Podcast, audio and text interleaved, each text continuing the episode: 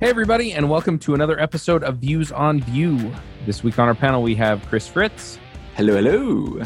Divya Sasidharan. Hello. I, I need to put your uh, in, infos in there. Sorry, I did that wrong. You want me to just do it again? It's okay. I'll do it real quick. I am a member of the Vue.js core team, and Divya, correct me if I'm wrong. I, if I'm remembering correctly, I think it's uh, Vue contributor, DevRel at Netlify, and I, I feel like there was something else. I think that's good. All around nice person. Yay. There you go.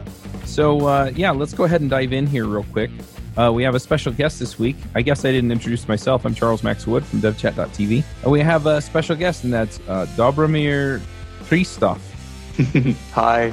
I, I know I did that wrong. You want to say your name for us? Uh, yeah, so my name is Dobromir Hristov, or you can just call me Dobry because it's shorter.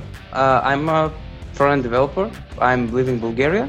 I'm a full-time full-time Vue developer at a Danish company called Hypefactors.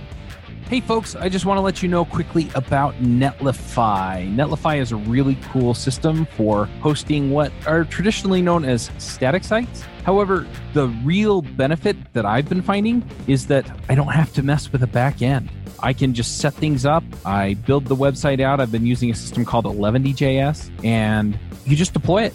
And then anything that you have that you want to do, you can do on the front end. So if you want to pull in some kind of database with Firebase or something else, if you want to collect form data, Netlify provides all kinds of services that make it easy to do all that stuff. If you're trying to do serverless, they have a really, really neat serverless setup that will allow you to deploy your websites without having to deploy a backend and it'll do some of the work for you. I, I just I just love it. So if you're looking for a way that you can actually deploy a website that only has front end technology in it, gives you all the tools that you typically need for the back end without having to actually program the back end, then give them a try. Go check them out at netlify.com. It seems like I wind up talking to a lot of people from Bulgaria these days. Is the Really? tech scene out there just booming or Uh, both. I think there's also like a bunch of people who work at Progress who are in Bulgaria. Exactly. Yeah. fair enough? Yeah. Progress is also a sponsor of this show. Just put putting that out there. Yeah. Very cool. So um, we brought you on to talk about this uh, Vue Beginners Workshop that you put together. Uh, Do you want to just kind of give us a, a quick rundown as far as like how it came about and what you were hoping to accomplish and all of that stuff? Yeah, sure. So uh, essentially, how it all started was on the second meetup uh, of uh, the Vue Bulgaria group. I met with some of the organizers. Uh, we were talking back and forth, and we really wanted to expand the, the Vue community in Bulgaria. So we started dreaming big, but uh, you know, you know, comps and everything was just not the right moment. At one point, a few months ago, I decided it was about time we try to do something a bit bigger than a meetup. So I offered we do a workshop. It was uh, mostly for beginners, so we could just you know expand the community. Mm-hmm. And yeah, I, I offered. They really got hyped about it. We immediately found uh, a nice, uh, you know, uh, company to give us a place to host and everything. So yeah, we started working on it. First, I'm kind of curious, like for people who are also using Vue and might want to, you know, help other people learn the things that they know, like how much do you need to know to give a workshop? And th- this was a, a beginner's workshop, right? So Yeah. pe- people are completely new to Vue. That's a that's a good question. Um, I don't consider myself like a pro, I guess, uh, even though I've been using Vue for the past almost three years. And, and you Uh, get paid to use Vue. I mean, you are technically a professional. Uh, yeah, yeah. Like I've I've been using Vue full time, daily, every day for the past almost two years. But uh, yeah, I I've, I've read actually a lot of uh, books and materials about Vue even before I actually be- began using it uh, professionally because I was very excited about it. I've had a few a few teammates who have I've you know uh, taught and showed, and I just decided it was about time. I actually very very much enjoy uh, teaching and showing people what I what I know. So yeah. So, so how did you start? Like, once you decided, like, okay, I'm to give a workshop. Like, did you? How did you come up with a curriculum? So how I started, I started looking through other people's workshops and reading about how you actually, you know, should uh, do a workshop. To be honest, I haven't attended one workshop in my life. Everything was in my head. I was like, uh, I, I was trying to figure out how to do it. I was looking at Sarah Drasner's workshop. Uh, she had some free stuff on uh, GitHub. I saw something uh, from Chris, actually, from you, Chris Fritz. There's something, uh, some slides.com stuff. Pretty much, I was scavenging and looking how people do it. Um, I was also taking notes from Vue School and Vue Mastery's beginner uh, courses, like see how they, you know, uh, split up topics. So because you know, at some point you just start to see the patterns and how people decide, you know, uh, teach like what are the the most the first the first things that they show so i went from there i was constantly asking my uh, fellow uh, team members from the Vue Bulgaria group uh, for advice. So uh, as I was writing uh, the curriculum, as I was uh, writing out how we will do the whole thing, they were constantly looking at my notes, giving me feedback. And yeah, we just picked up a nice project that people would enjoy writing, uh, doing. Um, and yeah, we just started from there, adding piece by piece. It was supposed to be something super small, so they could do it in a matter of like two, three hours. Yet it was, uh, it, it had to be interesting enough. So it's not like a simple plain to do app that everyone's been doing.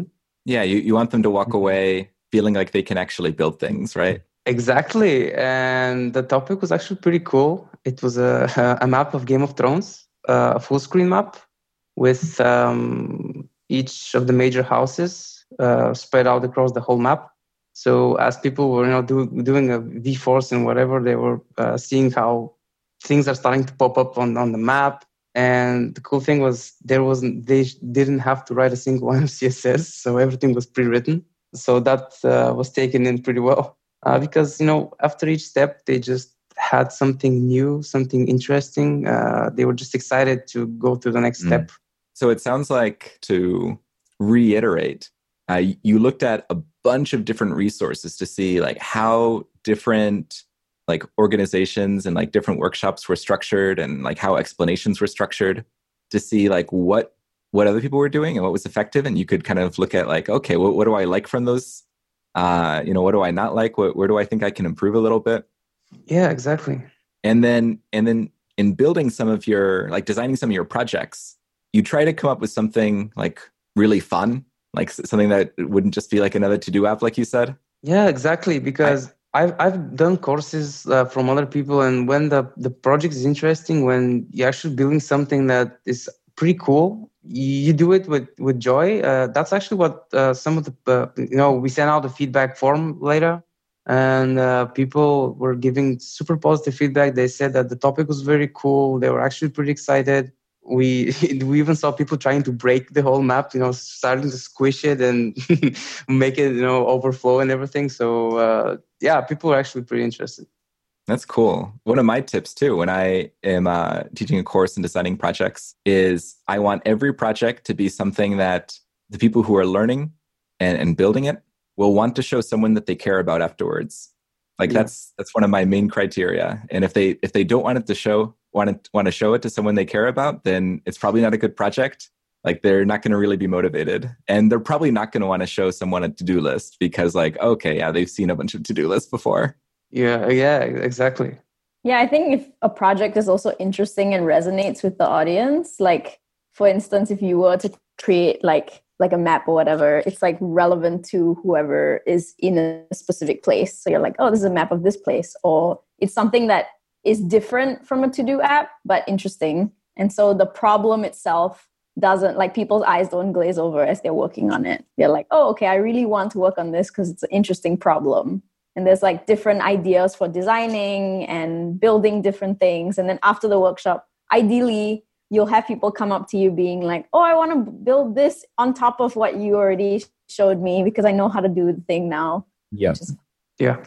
And then it sounds like another tip that you used is you provided like scaffolding for the things that that weren't necessarily something that would help people learn uh, but would help the app like look good and, oh, you, and mean the styling. distracting. So like adding adding the CSS for them, you know, so that they wouldn't have to worry about that initially. Yeah, exactly. Uh, because focus on like getting the app to work. Yeah, yeah, because I, I realized not everyone is like a CSS guru. Like imagine some of them uh, were just you know battling some uh, v-for or some con- Vue specific thing and then they have on their mind that they have to like write 10 or 20 or 50 lines of css like they would go nuts uh, i mean not everyone likes writing css i had a lot of backend people there so you could imagine what would happen if they had to write styling as well yeah so you're you're lowering the the bar for like what people need to know in order to start learning yeah. Uh, so my idea was when I was when I was actually you know um, talking it over with uh, Elena and Ned and Chris, which are my fellow team team members. We were talking how we can make this like for whom should we make it, and the idea was this is for people who have little to no JavaScript and little like absolutely little to no Vue experience. So most of the people that came uh, were just barely going into the whole front end uh, fiasco but still had just enough to uh, make like a two, three page uh, multi page router uh, website. So, yeah. So, wh- where did you wind up holding it and, and what kind of a setup did you have for it? So, the workshop was held at uh, the office of uh, Dopamine, which is a very cool um, company that uses Vue for their projects. Uh, one of their um, employees. Uh, Chris, he works, uh, he's with us in the in the Vue in the Vue Bulgaria team. So the setup itself, we used four, uh, I think, 65 inch TVs. They were all cloning my my computer, and we were using Slides.com for the for the deck for the slide deck. And I have to give a shout out to, to like that service. It's it's awesome. Like doing slides there is such a breeze. We we use their live present mode, which allowed me to essentially just uh, have my uh, slides on on, on my uh, tablet. So I was just swiping and changing the slides on all four monitors at the same time. Um, everyone was uh, seeing it in sync. Uh, you know, I, I, could see my notes. It was pretty cool. As for the examples themselves, uh, everything is actually free on GitHub. everyone can check it out. I, I split each chapter because the, the workshop itself was split in seven chapters. So we had seven folders for each chapter. We had the solution. So if anyone was, you know, uh, very deep in the mud, they could check out the solution. Uh, we also had the base from which they could start if they just couldn't uh, couldn't do it from the previous step. But essentially, once you start, the idea was you start from step one and you just progressively build with each step. You don't even have to exit that file and uh, until you get to the CLI it was everything was in a one one file. That's cool. awesome. And, and Divya, uh, I'm actually curious to hear from you as well because you've you've uh, you know helped lead workshops before, and like you're leading your own workshop for the first time uh, in March, I believe, at at VueConf US. Yes. So I, I am kind of curious, like the same kinds of questions, um, you know, that we had for for Dobromir. Like, how did you decide to do a workshop and like what like what does that process look like so far i think like the way that dobromir was mentioning just like the idea that it popped up in his head i was like that's how it happened with me too because i'm like oh and i think i think partially it's that but also i gave like a lightning talk on the thing that i want to give a workshop on. And i've given a, a lot of talks at this point and i find that talks are really great for short like concise to go through a, a, a concept in a concise way. But if you want to dive into the details it requires like a lot of thought and like you want to show more code but usually during a talk people have very short attention spans because like you're not the only talk obviously. There's lots of others. And so i feel like talks are great for just like introducing new ideas and making people interested in learning something. And a workshop is really great to dive deep. And for me, I'm starting to kind of find that more appealing because then you can actually geek out with other people and talk about things that are really like in depth and share knowledge that way because there's like value in giving a talk but there's like you can really take a talk and then deepen it using a workshop and i value that as well so that's like yeah. kind of my motivation yeah yeah in a talk I, I often don't get to go into some of the details that i'm most excited about because it's just like it's it's too nitty gritty. Oh, definitely. And and I've seen situations where I have gone through like a lot of code because like one of the talks I gave and you you've given a similar talk about like talking about Canvas and WebGL and when you go into detail on that like, like people's eyes just glaze over completely because there's no way you can explain everything. You'd be like don't worry about it just like understand the main overarching concept. Um, but yeah. for an audience member they're like okay I really want to take the time to digest this the chance of them going back after the conference to go through your talk and slides is very low and so a conference a, like a workshop is a perfect avenue for that because it's still a block of time like dedicated and you can go really in depth with like explaining and fleshing that out. And people can ask you questions too so you can really dive deep. Yeah so similar for like for you did you also like go around and like look at how like topics were were covered? And, and, like how did you decide you know to to talk about a specific topic? Like instead of an intro workshop uh, you're giving one on Vue CLI i believe right? Yeah i'm doing one on on building Vue CLI plugins. And i think for me like different from like Dobromir, what Dobromir was saying i've been to workshops and i've helped like PA workshops or co-lead workshops. So I, I understand the general style and i see different formats. So some people have a way like chris your format of doing a workshop is that you introduce a concept and then you have like an exercise portion where people like take that concept and apply it into an actual project. It's like very specific to your kind of way of doing a workshop. Because i've seen workshops that are more follow along. So it's just like oh like as i'm doing it follow along. Or there's no like actual break the, the way that you do it. So there's different ways to run a workshop. And i think seeing how other people run it gives you ideas yeah like he was saying he would watch like sarah drasner and like various different people do workshops. They give yeah, you ideas of, like, too, so she's a she's a good one to look at. Yeah yeah because it gives you some just like oh okay i like this style and then you can make your own style. Yeah, although if you watch one of Sarah Sarah's workshops on front end masters, uh, which she has some some good workshops on, if you want to check them out, mm-hmm. the practice time of the workshop is actually cut out of the video, yes. so you won't see like how much time she's spending on that and like the kinds of things that she's doing. You know, working with people one on one.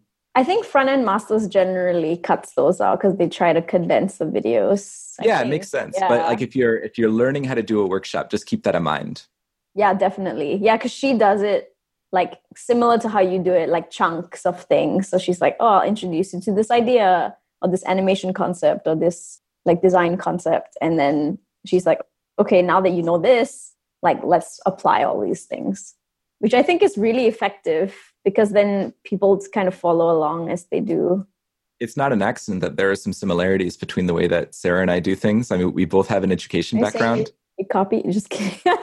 no, I, I, mean, no, I, I, we both have an. I, I was doing this before I even knew Sarah. Uh, you know, this kind of format.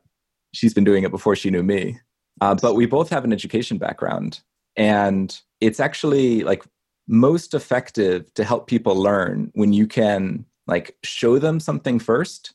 You know, to so that they can see like how something works. Give them a chance to like modify an, an existing example and then give them a chance to create something from scratch. Uh, and that kind of that kind of scaffolding makes it a lot easier for them to to slowly pick it up. Personally, like I always like to give people like two sets of challenges, like one set of challenges with a, a project that they're provided that they can build off of, and another set of challenges that they can use on their own projects if they want. Because uh, a lot of times if people can't actually practice these things in the context of the the projects that they're working on every day like the the real apps that they're working on then like they'll they'll get back to their apps you know like after the conference is over or after the workshop is over and find i actually don't know how to do this in my app right like this is a little bit different this gives them a chance to run into those issues while they're at the workshop and ask questions. I'm a little curious. Uh, how how much scaffolding did you do for your workshop, Dobry? Uh, w- w- what do you mean? So you gave them the Game of Thrones project, right? How how much of that was pre-built for them, or you know, ready for them to pick up? Okay, so maybe maybe I should go like uh, through how it uh, you know how how I uh, I build it uh, essentially I was following something between Chris and uh, Sarah's like design. So essentially, I had a like an intro, a 15 minute uh, just explaining, boring them to death with some text showing examples, and then I split the essentially ex- uh, examples, the challenges into two. Uh, the first part was where I was building them it for them. So essentially writing a component, showing them how that component, which is part of the you know the example itself, how to do it. Because I realized if I just you know assume they will uh, understand everything from the previous 15 minutes from the slides, they won't do anything. So while I was coding with them, I actually gave them a foundation for them to actually continue on the second part of the uh, of the challenge, which is was uh, for them to build on their own. As for what was pre-built, nothing except the styling and the um, uh, like a, a, simple JSON structure with all the houses and all the members in it. So they could just uh, loop it over and have names of people and the houses and logos of the houses everything else they had to build on their own. Uh, of course, I was constantly between them, helping them out, and not only me, like uh, my whole, like all of us, the four, the four of us from the Vue Bulgaria team were just helping everyone all the time. So, what was the ratio for like teachers to students? It was forty-two people and four mentors. Okay, so about like one to ten. Yeah. Um, good thing is we didn't have to show to that many people. There were like maybe five people that needed more attention. Most of the people that came, uh, like more than half of the people actually were, were used to React or Angular at some point. So they picked it up pretty fast. We have a few people who were, let's say, QAs or DevOps guys who didn't have that much of a JavaScript experience. So those were people who needed a bit more of, of a nudge but yeah, I mean, I think at the end it turned out pretty great. Uh, we didn't have to show that much to people, and one of the major, you know, helping factors of this was that uh, for each chapter we had a very detailed step-by-step guide on how what you should do. So let's say you need to make a, a loop of uh, elements, and then you have a, a few uh, bullet points explaining like you should you should use the v-for syntax that we use from whatever you know that sort of stuff. A bit more detail. And i actually saw people had split screening between the the markdown file with the the bullets and um, and their code. So they were constantly checking and looking and that very much helped them because i had to rewrite the, those uh, maybe three or four times uh, because at the beginning it was just a simple you know five or six bullets what they need to do in the slide. And i was like yeah that's not enough. I need to add more. So i expanded them into multiple slides. But then but then i i figured out like they they can't change the slides. I'm the one that's changing the slides. I will be slowing down everyone now. Because uh, like someone wants to go uh, i saw actually a lot of people that were just uh, when when they saw what they need to do they were just plowing through it uh, until they reached the end, whereas some people were following me step by step uh, without going further. At the end, we decided to go with uh, detailed descriptions in Markdown files uh, inside the exercise repo. And that was actually a very good uh, decision. So it sounds like something that worked really well is that you structured the workshop in a way where people can kind of go at their own pace yeah, uh, essentially, once you get to a chapter and you get to the exercises part, they had two options. They could either go with me uh, on on the first part, where they you know look at me how I write the components. Most of them did. They were uh, watching me do it. After that, uh, most of them were just going on their own whereas the people who are more beginner they were you know kind of uh, waiting on me to give them instructions. Uh, you know they were trying to not uh, rush it so they don't do mistakes. That's cool. So what and, was the breakdown between people who were brand new to Vue versus experienced? So i think more than 50 or 60% of the people had absolutely no Vue experience whatsoever. We had 20% of people who had used it for like almost a year. It was very cool because while people were doing examples, I, I, I was just you know, going through them and I saw people implementing methods earlier and computed properties. And I was like, wow, you shouldn't be doing this now. And they're like, but yeah, but adding them in the template looks wrong. I was like, that's a very good observation. I like it. Someone had, you know, read the docs beforehand uh, because I even sent them out an email uh, telling them, yeah, these are the docs. Uh, here's a cheat sheet from Vue Mastery. You should download it. I, I, just wanted to give them like head start, and most of them actually followed along uh, a, a, week before the, the workshop. So they had some, you know, uh, they didn't come empty handed, which was actually pretty cool. That's cool. What things will you do different next time? And it sounds like one of the things that you might do different that we've heard so far is that uh, some of the topics, like you went over a, a little bit too quickly or in, or in not enough detail. You know, there were some cases where you expanded like one slide to three slides and things like that to, to break it down a little bit more. Yeah, so things I would do better. Uh, first of all, I would fix my mic because the one we had was constantly breaking down, and people couldn't hear me in the back. Oh one, man! Yeah, like that. That was um, yeah, it was just technical details that you know people were just getting uh, a bit angry at the at, at the back. As yeah, I've, for, I've had a lot of workshops where the mic just doesn't work very well. Yeah, yeah, I guess that's a common pain point. Uh, we will address this for for later uh, for sure.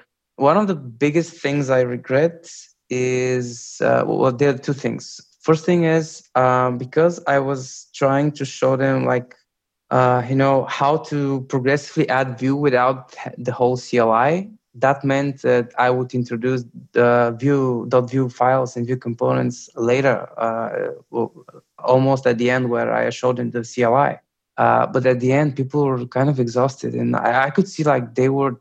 It was like three hour workshop, and by the end of the three hours, they were just getting exhausted. So I decided to just rush it and show them like uh, faster what what Vue files are, how they work, what the CLI is, and at that point, I just asked them to just watch and don't code. The amazing thing is, even though they were tired, I was such in such a hurry to show them uh, everything. I was using a code sandbox and everything, so they could see it live.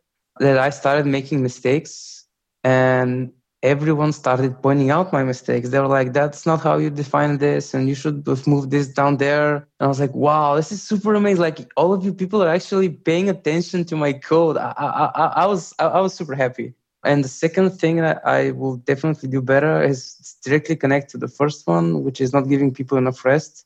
That was three hour workshop. And I gave them one 15 minute break in the middle and that was it. Oh, then wow. I kept going. Like I goofed up and people were super shy. Like you, you, you're in the middle of 40 people and like the guy in front of you who you don't know who is, he's just a man, uh, just the, the guy that's giving you the speech asks you if you want a break. Of course not gonna to say you, you, you want to break like everyone will think you're lazy or something. So uh, people were shy they just didn't yeah like i asked who wants a break and everyone was just looking I, I could hear crickets. So i was like yeah then we continue and at that point i could feel my team members go, trying to kill me with their eyes i was getting the weird looks and the signs just stop it stop it stop it i was like nah it's fine people are fine uh, but yeah um, definitely have uh, a few a few more um, breaks so people could you know take a breather.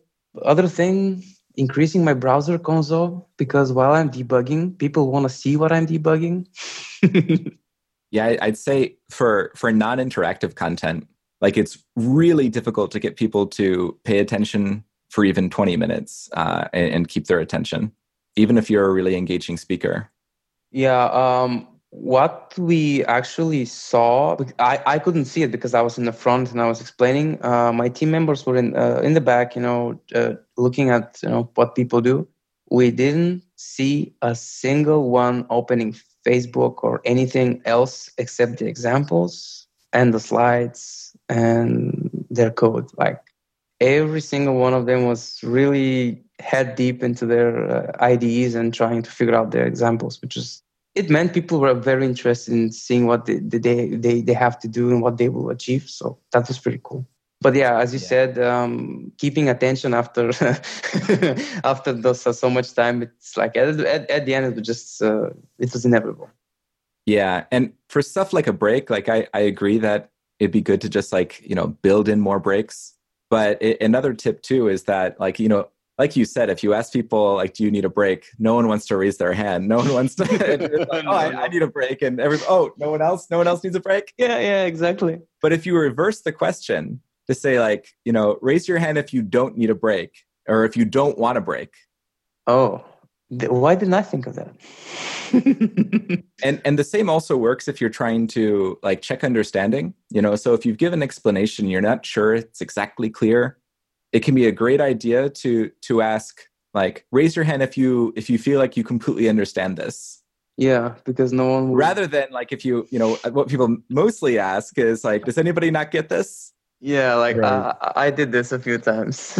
Yeah that no one wants to raise their hand because no one wants to be the only one who doesn't get it. Yeah while they were while they while they were uh, doing the, the, the coding examples um, i asked a few times like who needs help? And i saw because uh, like we're developers. We try to figure out on on, on our own. Um, i saw people were very hard trying to figure out on their own until you know things are really you know clogged. So at that point, they started raising their hands. So I, I actually reversed the question: How many of you actually did this, and how many of you actually made it to here? And that was a bit easier to try to you know plow down through people and see who's actually getting uh, you know a bit slower, so I could help. I've seen some really effective ways of um, like some workshops where they create branches for every step so if they're like the, the workshop is broken down into like, let's say if it's a three hour workshop, it's broken down into 30 steps. And then as you're walking through, like every branch is like the updated version. So if someone gets left behind, let's say they have an issue that like none of the mentors can address. So if it's something related to like a, a minor error, because sometimes it's like, oh, there's a missing semicolon or whatever, some kind of syntax issue, it can be hard to spot and it tends to hold people back. And so when there's a branch, you can just be like, okay, just like file this or you can stash it or whatever. And then you can just move to the next branch so that you feel like you can still catch up. Then yeah. you can go back and everything. Yeah. I thought about that, but then I thought about people who are insecure with Git. Ah, uh, yes, yes. That that actually does make the assumption that people know Git. Yeah, yeah right. That's why I split it into into folders uh, and we had the, the, the base and we had the solution. So I saw people uh, actually going into the solutions and checking out what they're missing. So yeah, like people just because yeah. you know they're developers, they they uh, the, they started figuring out on their own. Uh, so yeah, I, I I was very torn between the folders uh, and uh, and the branches, but essentially we went with the folders. It's a bit more work, but yeah, pay, I guess it paid off. Yeah. Yeah. Was, I think, I think Wes Bos used the same strategy with folders for the same reason, you know, just to make it a little bit more accessible. Yeah. Uh, that's actually something I picked up from, I think, some of some of the, the workshops I was looking because some of them were used branches, some of them were using folders. I think Saras was using folders. I was just going to say there's there's one other danger with this strategy is that if you're using it for content that builds on top of on top of each other, so like you're it, conceptually if you have like concepts where like okay you're learning this and then you know we're taking that concept a little bit further in the next example it can be easy for people to not ask a question and just try to check out you know the next branch or move to the next folder uh, without really understanding the code that's there already. And and so then everything that they're learning on top of that like on top of that foundation is going to be shakier and they could end up you know getting more and more behind and just feeling like totally lost. But you know you go and look over their shoulder and it's like oh like it looks like you have you know you have the latest code so you must be okay. Yeah. So if i wanted to put together my own uh, workshop what would you recommend that i do I guess first you should lay down exactly what kind of audience you want to cater it for. Should mm-hmm. it be uh, like a super beginner one? Should it be for a, a bit more advanced? From then on, uh, have a like a curriculum. So you you know your topics. You should decide whether like for how many people is also something that's because uh, I was thinking of like uh, for for me at least I thought like yeah more more no not more than twenty people would come but at the end, I got 60 people signing up. So, uh, you wow. know, yeah, like in the span of 10 days we got more than 60 people. I had to shut down everything because it was i, I, I cannot cater 60 people. I, I don't even have, have a place to store 60 people for three hours. Then from then on i guess uh, have a curriculum uh, uh, as i said good uh, topic. So good um, uh, essentially the app you're going to build should be interesting should be fun ours wasn't anything special. It was just a, a simple map with a, a router and a, f- a few components. Nothing, nothing that that in, that interesting or that special. But the fact that you know they had something interactive, they could click and zoom and everything. It was uh, pretty cool for them. From then on, I guess uh, you just need to decide how you will structure your uh, your examples, how you will present them uh, to them as in uh, how they will know what to build because it, uh, uh, how i did it was i created very detailed uh, bullet points for each uh, challenge what they should do how you know how deep they should go where they should probably look for. I was referencing the the, the cheat sheet you know use this use that uh, and that sort of thing.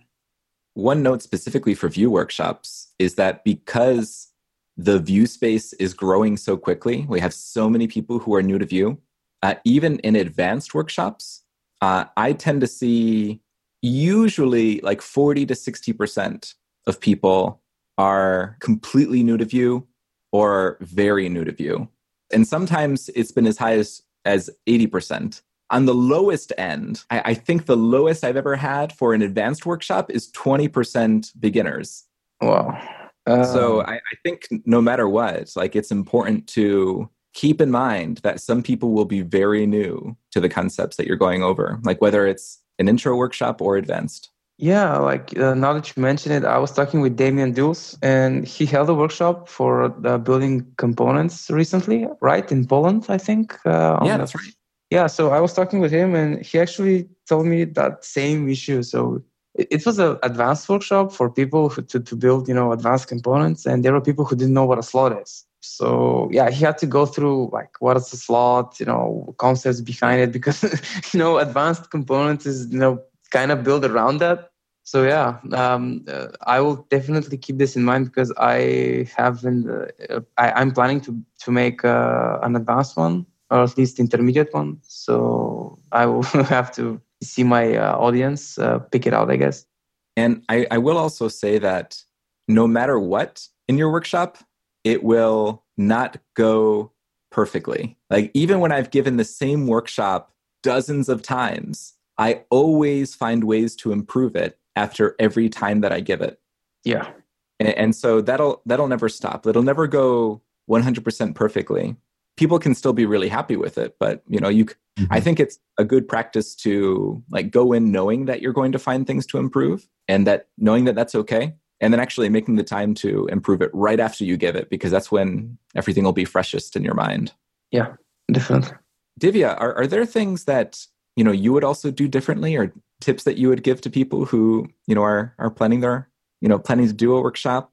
I feel like um i'm similar in the sense that i'm quite the perfectionist and so i always will find flaws in things that i've done. Like i'll do it differently and i totally see myself doing the same thing with breaks to ask people if they need break. I've done, I've actually led not workshops. I've done I've taught classes like university level classes before, and and they were three hour long classes. And I would ask people if they need breaks, and usually no one would answer. And then I'd be like, okay, I'm just gonna keep going. And yeah, it's it's it's tough because you have to get. I think Chris, your background with education helps because you can read the room I always took education for granted to be like, oh, it's not that difficult. But then when you do it, it's really hard because you have to really understand, like, not only how to adapt to the skill level of the room, but also to read the room and understand.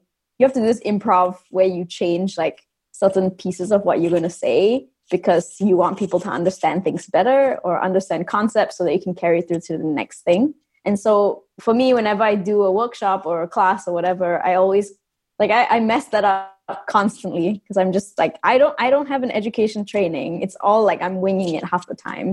I come in prepared but i end up being unprepared because someone throws a curveball at you and you're like oh, i don't know. I don't know what to do. And so yeah i think it, it's it's rough. Well, it's funny because you bring up the break thing too, and I'm the kind of personality where if if somebody goes, "Does anyone need to take a break?" I'm already out the door, right? Anyone need a break? And I'm just like, you know, giving them a thumbs up as I walk out. So it's interesting to me that there are different personalities too, and that you you have to cater to each of those. And if you don't really think about it, yeah, you're going to run into issues where it's like, oh yeah, I guess that's a thing. Yeah, D- Divya was helping me lead a workshop one time where, uh, you know, speaking of curveballs, uh, one of the attendees like raises his hand and then oh, yes. says, uh, "That's that's actually a bad practice." You know what I just demonstrated, and my response was just, "Is that a question?" and then tried to tried to guide that person in in formulating what they were saying as a question because you know what they were what they meant with that's a bad practice you know that can throw a lot of people off what they meant is like you know i've learned or i've experienced that you know this is something we shouldn't do you know for for these kinds of reasons so you know making them explain their concerns and you know dealing with those specifically i think that know, requires yeah. that requires uh, some slight in this like a, you have to be a little experienced and thick skinned slightly to say that because I, there have been times where someone has done that and i am totally thrown off my game because i'm like i don't know how to respond to this. And then you feel really like put on the spot because everyone is like looking to you to respond but then you're like this is awkward because i feel like i was just attacked. And like it's something that i think requires like experience helps you deal with that or at least if you have some kind of techniques to handle it to be like okay this happened so like how do i address it? Yeah it does take some time to it's get like, used to taking things personally yeah it's it's the idea of classroom management which again i have mm-hmm. friends who are teachers and that's something that you learn like you yeah. learn how to deal with a classroom and if you've never done it before and you're not someone who has gone through an education training or has a background then that is something you don't know how to do. You're like what I said, going back to my point, you're just winging it half the time, and winging it sometimes doesn't cut it because you know mm-hmm. people mm-hmm. see that you're winging it. like these people are very smart developers, like they know. Although I mean, just just because you know I have an education background doesn't mean I never improvise. You know, I mean, sometimes sure, I do sure. something that I don't know how to deal with that I've never, you know, encountered before. But yeah, having um having experience teaching like middle schoolers and high schoolers certainly does help a lot. And and one takeaway that is is easier for me to say than for you to learn. Like if someone had given had told me this like at the beginning of my teaching career and probably people did and I still had to learn it the hard way is that no matter what like it's not about you.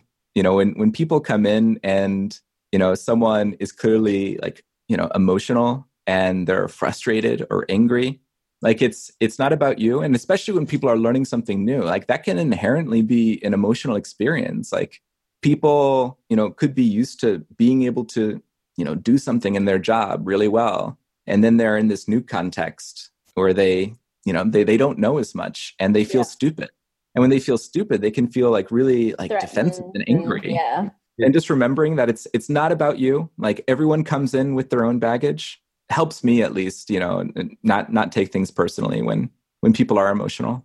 Yeah, the the way that they put it, because I go to podcasting conferences and things like that, is don't read the comments, and it's kind of the same thing, right? Yes. I mean, you do want to interact well, with people, but you know, don't take the bad feedback personally, and if you can't, then don't read the comments. Well, I mean, no, but you know, people are still going to you know interact with you in ways that right you know may be angry and and i think it's important to like listen to that mm-hmm. but look for the problem underneath that. And, and first of all, like before I even dive into a problem, like just validating someone's emotions can help relax them so much. You know, if someone's trying to, you know, do something in the terminal and they're not that experienced with like the terminal and npm, and they tried installing something with npm and they're getting like a weird error that doesn't even clearly explain what's going wrong, which happens, right? You know, just validating that, like, yeah, this stuff can be frustrating. And sometimes these errors aren't very clear. So what you're saying is in order to run an effective workshop, not only do you have to have an education degree, you also have to have a psych degree. well, actually like a lot of my a lot of what I do in workshops um, and in, in, some of my courses is actually modeled after some uh, some group therapy practices.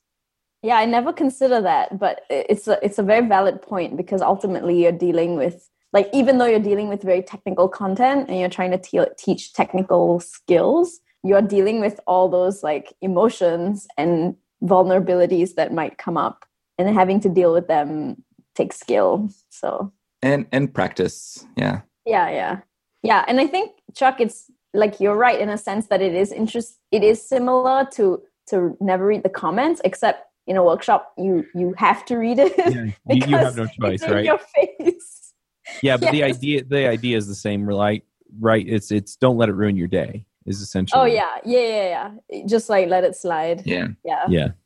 Good thing I didn't have any like bad feedback. I, I I would be torn out. yeah Well, anything else we should dive on before we do picks?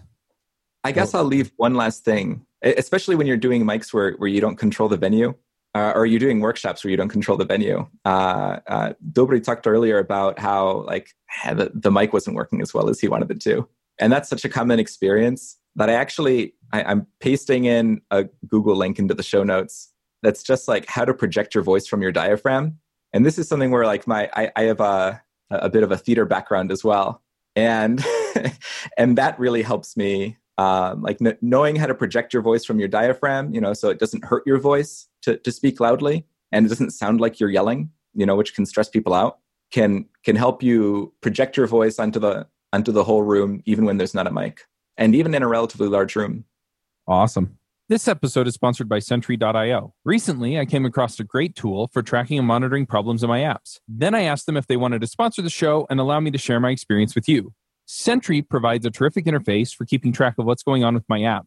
It also tracks releases so I can tell if what I deployed makes things better or worse. They give you full stack traces and as much information as possible about the situation when the error occurred to help you track down the errors. Plus, one thing I love, you can customize the context provided by Sentry. So, if you're looking for specific information about the request, you can provide it. It automatically scrubs passwords and secure information, and you can customize the scrubbing as well. Finally, it has a user feedback system built in that you can use to get information from your users. Oh, and I also love that they support open source to the point where they actually open source Sentry if you want to self host it. Use the code DevChat at Sentry.io to get two months free on Sentry's small plan. That's code DevChat at Sentry.io. All right, well, let's go ahead and do some uh, some picks. Divya, do you have some picks for us? Yes, I do. So my first pick is a book that I've been reading called Summerland by Hannu Rajaniemi, and it's a science fiction book. I recently picked it up. So I, I'm not going to give spoilers, but the general gist of it, which is on Goodreads, so there's no spoilers, is that the idea of like the afterlife has been discovered, and so people take it. It's like during 1938, and so it's like in the time of the British Empire, and they take but they try to take advantage, and the Soviets try to take advantage of death as a way of like as a form of defeating the other party, um, which I think is really interesting because because now there's no concept of like dying as a bad thing, and that's a really cool book. I just started reading it, and it's been quite nice. Uh, the other book that I recommend is one that Sarah Drasner recommended called Making and Breaking the Grid. So she did a workshop which we picked earlier, like a couple of shows ago, called Design for Developers, um, which is now available on Front End Masters. And it was just a crash course on how to think about design from a developer's perspective.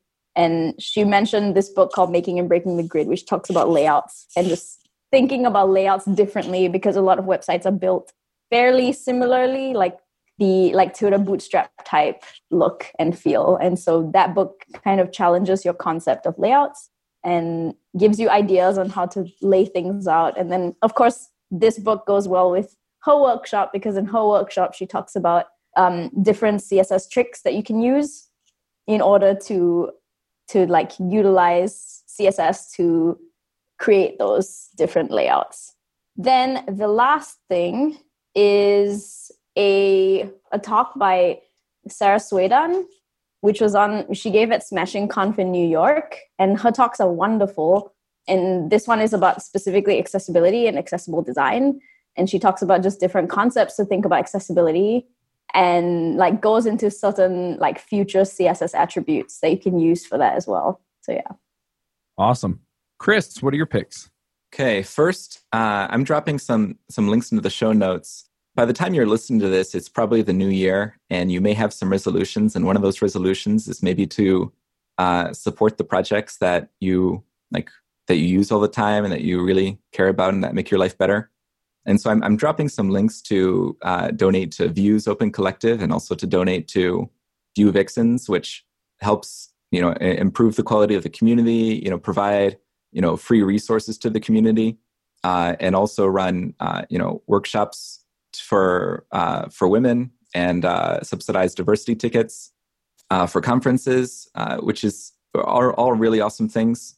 So I'm dropping in those show notes, and I also want to mention that uh, at VueConf US, not only is Divya giving a, a workshop, but Damien's workshop that uh, we talked about that he, he recently gave in Poland, he'll be giving that workshop as well. So this is in Tampa, Florida, uh, near the end of March, I think, or near the middle of March. March 25th is when the workshops are happening. I'm going to drop a link into those workshops into the show notes as well. Uh, and finally, I also want to mention this is a little bit of a self plug. In February, uh, starting mid February and uh, into March, probably, I will be doing a workshop tour around Europe, you know, through a, a bunch of different cities uh, if you live in a country in Europe, it is statistically likely that at some point I will be in one of the major cities in that uh, in that country, if not multiple. And I don't have a link for that yet, but I will, you know, get together some kind of link. I'm still working out some details with, uh, you know, where I'm going to be, uh, when I'm going to be where, and stuff like that. Uh, so you can, you know, DM me on Twitter at Chris V. Fritz if you want to find out more about that uh, if you can't find a, a link to, to more information. And that's about it. Very cool. I'll jump in here with a couple of picks. So the first pick I have is a fart bomb. And yes, you heard me right. So there's this video on YouTube um, where this guy, I think he said he was a NASA engineer or that he had worked on something that wound up on the Mars rover. Anyway, he had packages that kept getting stolen off his porch. And so uh, he rigged up this machine. Of course, it was total overkill, but it was pretty funny. And he had like four cell phones in it that were all that would all turn on and record if the package got moved. And uh, he put this. It had like a cup that would spin and spread glitter everywhere um, when they opened it up. And then it had fart spray in it, and it had this uh, wheel that would turn and spray the fart spray every 30 seconds. Um, and I guess it smells horrible, but you know you can't tell on a video anyway. It was freaking hilarious. So um, I watched. I was just cracking up. I was crying. It was so funny. So uh, anyway, um, you keep. I keep hearing about some of my neighbors have actually had packages get stolen off their porches, and I was like, oh, some of these people got what was coming to them. But uh, yeah, and it recorded them and everything. So anyway, it's pretty funny. I'll put a link to that uh, YouTube video in the show notes. And then the other thing that I wanted to quickly shout out about is so Divya came on JavaScript Jabber with Phil, who's another uh, DevRel guy over at uh, Netlify, and so they talked about the Jamstack. And um, if you're not familiar, go check out the episode. But we had a, a, really good time talking about it, and I started playing with it. And then I started playing with migrating DevChat TV over to it. And at this point, I've pretty much decided that that's the direction I want to go. WordPress is kind of a pain. So what I'm looking at, and, and I may or may not host it on Netlify. I've got a couple things I got to figure out. But anyway, I would like some help, like getting the episodes tagged. Some of the episodes, the older episodes, don't have good show notes on them. And so, what I'm doing, I get asked pretty frequently about uh, coaching, especially like on finding a job or you know Ruby, which I have very deep knowledge on, or things like that. So, if you're looking for some coaching on you know career or anything like that, you can get it by contributing to uh, devchat.tv. And so, I'm going to put a link to the repo in the show notes. Um, but it's on my GitHub. My GitHub is cmaxw, same as my Twitter. You can find the DevChat 11 project on there. And then if you send me a pull request with either five episodes that you've listened to and tagged, or three episodes that you've listened to and written show notes for, then I will send you a link so we can set up some coaching and I will do an hour of coaching with you for any of that. Now, if a bunch of you want to get together and you want to pull something together so you're getting like 10 hours or 12 hours together, then I, I, may be willing to work something out. So I like fly out to where you are or something. So um, anyway, leave an issue, open an issue on the repo, if that's what you're looking for, and and kind of claim the uh, episodes that you're going to do. And that way, if we have any collisions, I can say, hey, look, they claimed it first or something. And that way, I, I don't have to worry about you know people doubling up on the same episode. But yeah, anyway, I'm going to just throw that out there and uh, definitely go check out the episode as well. Dobry, what are your picks? Yeah. Um, so I have two books. One of them actually uh, just uh, went uh, for print. It's uh, Edd Yerburgh's Testing Vue Applications. Um, for those who haven't, you know, uh, done testing with Vue, uh, I would say that's a very good book. I I bought it at least I think the second day after he mentioned it on Twitter, which was a while ago. It was still in development. Um, the other the other one, which is actually also very good, is from uh, Alex Morales. It's testing Vue.js components with Jest. Both of them are really good. As for the others, because I use a Windows uh, machine, I tend to have to find things that are not, you know, typical uh, for, for, as tools because most of the developers use, uh, you know, Macs.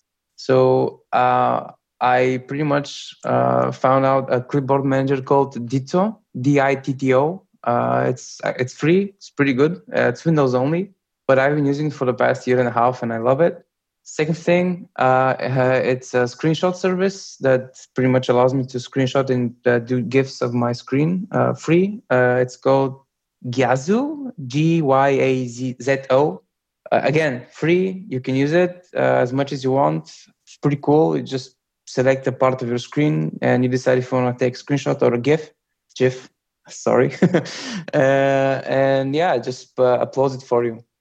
Final picks? It's gif but it, yeah uh, okay. i know i know. I call it gif as well.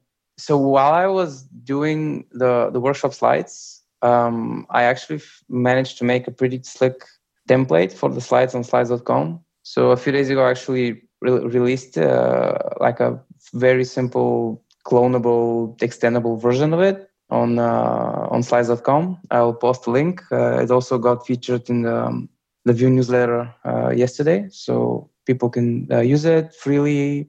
If some of them actually want to reach out to me and show me what they built, I, that would be super awesome. It's very clean. It's it's very it's full of actually with um, uh, tips in the in the slide notes, so people can actually see why I decided on different things, uh, font sizes and whatnot. Yeah, last thing uh, I want to say to everyone who's using Vue in, in Bulgaria, uh, join Vue Bulgaria, uh, at least the Facebook group, uh, also Twitter, because I'm seeing Bulgarian people don't really use Twitter. Uh, I need to change that. yeah, just join Vue Bulgaria on Facebook. we're going to organize more stuff. Um, we're going to do more events, more meetups. Um, we're actually planning on some pretty cool stuff now. The next meetup will have uh, a lot of people talking about a lot of cool stuff. Also, I'm planning to invite some foreign people, some foreign experts. You know, I'm looking at some people who are going to do tours around Europe. and yeah, that's it, I guess. Awesome. And if people want to find you online, where do they go? Yeah, so uh, they can find me on Twitter I am D underscore M underscore Hristov. I also uh, write on Medium. It's uh, Dobromir underscore Hristov. Pretty much, if they Google Dobromir Hristov, it's it's me. So, yeah. Nice. All right. Well, thank you for coming. Thank you for having me. All right. Well, we'll wrap this one up, and we will be back next week. Enjoy the Vue, everybody. Always forget that. Bandwidth for this segment is provided by CacheFly, the world's fastest CDN. Deliver your content fast with CacheFly. Visit C A C H E F L Y dot com to learn more.